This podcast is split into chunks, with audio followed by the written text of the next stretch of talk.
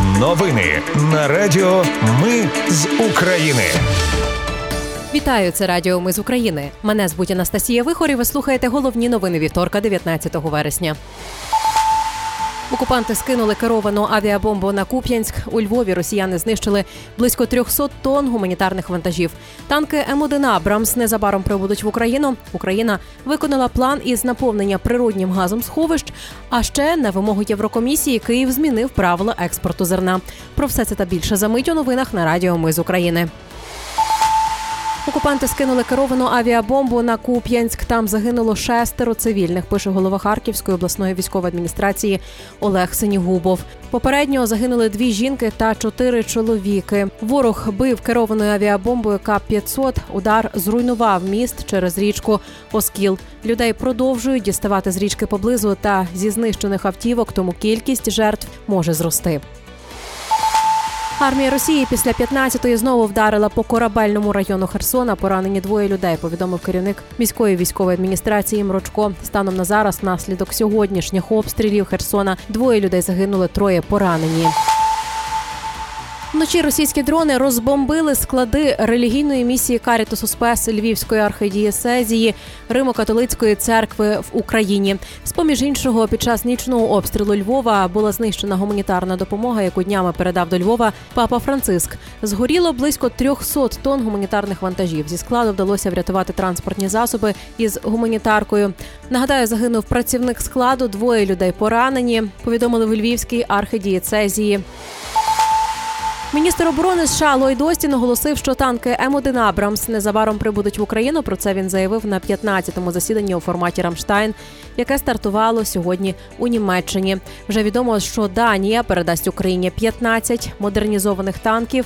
Т-72А і 30 леопардів 1 заявив міністр оборони Троелс Лунд Поульсен на Рамштайні. А от генерал Марк Міллі відкинув закиди західної преси про повільний контрнаступ України під час зустрічі у форматі Рамштайн. Він заявив, що відмінність війни на папері і реальному житті в тому, що в реальному житті воюють люди. Вони йдуть в атаку, наражаються на мінні поля, але контрнаступ триває. Українці проникли через кілька ліній російської оборони. і Головне, ніхто не буде зупинятися, поки не буде досягнуто головної мети, заявив Марк Міллі.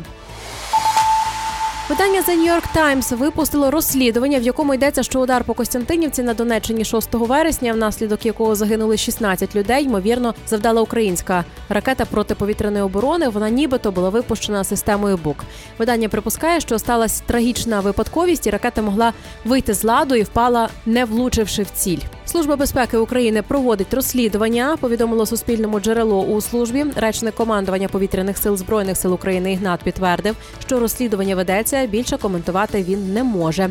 За даними служби безпеки України, Росія вдарила по Костянтинівці з комплексу С-300. Про це свідчать зокрема ідентифіковані уламки ракети, влучені на місці трагедії. Повідомили у прес-службі відомства. Статтю для The New York Times написав Томас Кімонснеф, і він неодноразово готував антиукраїнські матеріали. Крім того. Саме цього журналіста вже двічі позбавляли прес-карти збройних сил України за порушення правил роботи в районах бойових дій.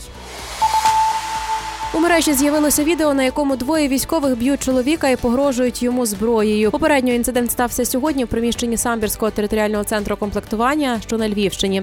Державне бюро розслідувань вже відкрило кримінальне провадження за фактом знущання у приміщенні військомату. Військовослужбовців відсторонили від виконання обов'язків до з'ясування всіх обставин. Зазначу, що в мережі опублікували два відео: одне на якому чоловіки у військовій формі б'ють інших чоловіків у цивільній формі, а на іншому відео до користувачів соцмережі звертається російськомовний чоловік і показує сліди крові на своєму тілі. Україна виконала план із наповнення природнім газом сховищ для проходження опалювального сезону. Про це повідомив міністр енергетики України Герман Галущенко. Обсяг газу у підземних сховищах сягнув 14,5 мільярдів кубометрів. За словами Галущенка, вся енергетична та нафтогазова галузь активно готується до нового опалювального сезону в умовах російських атак.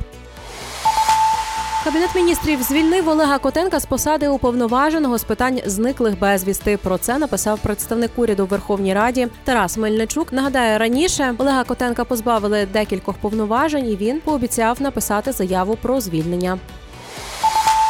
Україна на вимогу Єврокомісії змінила правила експорту зерна. Тепер кукурудза, ріпак, сонячник, пшениця, які йдуть в режимі експорту до Польщі, Угорщини, Словаччини, Румунії та Болгарії, мають отримати ліцензію Мінекономіки за погодженням із Мінагрополітики.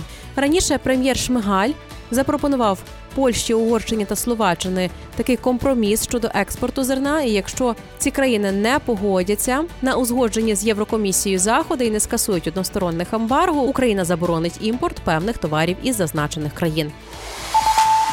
Це були новини на Радіо Ми з України. Мене звуть Анастасія Вихор. Наші новини про те, що дійсно відбувається в Україні. Ми не робимо новини, зважаючи на чиїсь політичні чи бізнес-інтереси, тільки реальні факти. Якщо на вашу думку те, що ми робимо, важливо, підтримайте нас. Заходьте на сайт Ми з України.ком та тисніть кнопку Підтримати. Почуємось. Радіо Ми з України перемагаємо разом.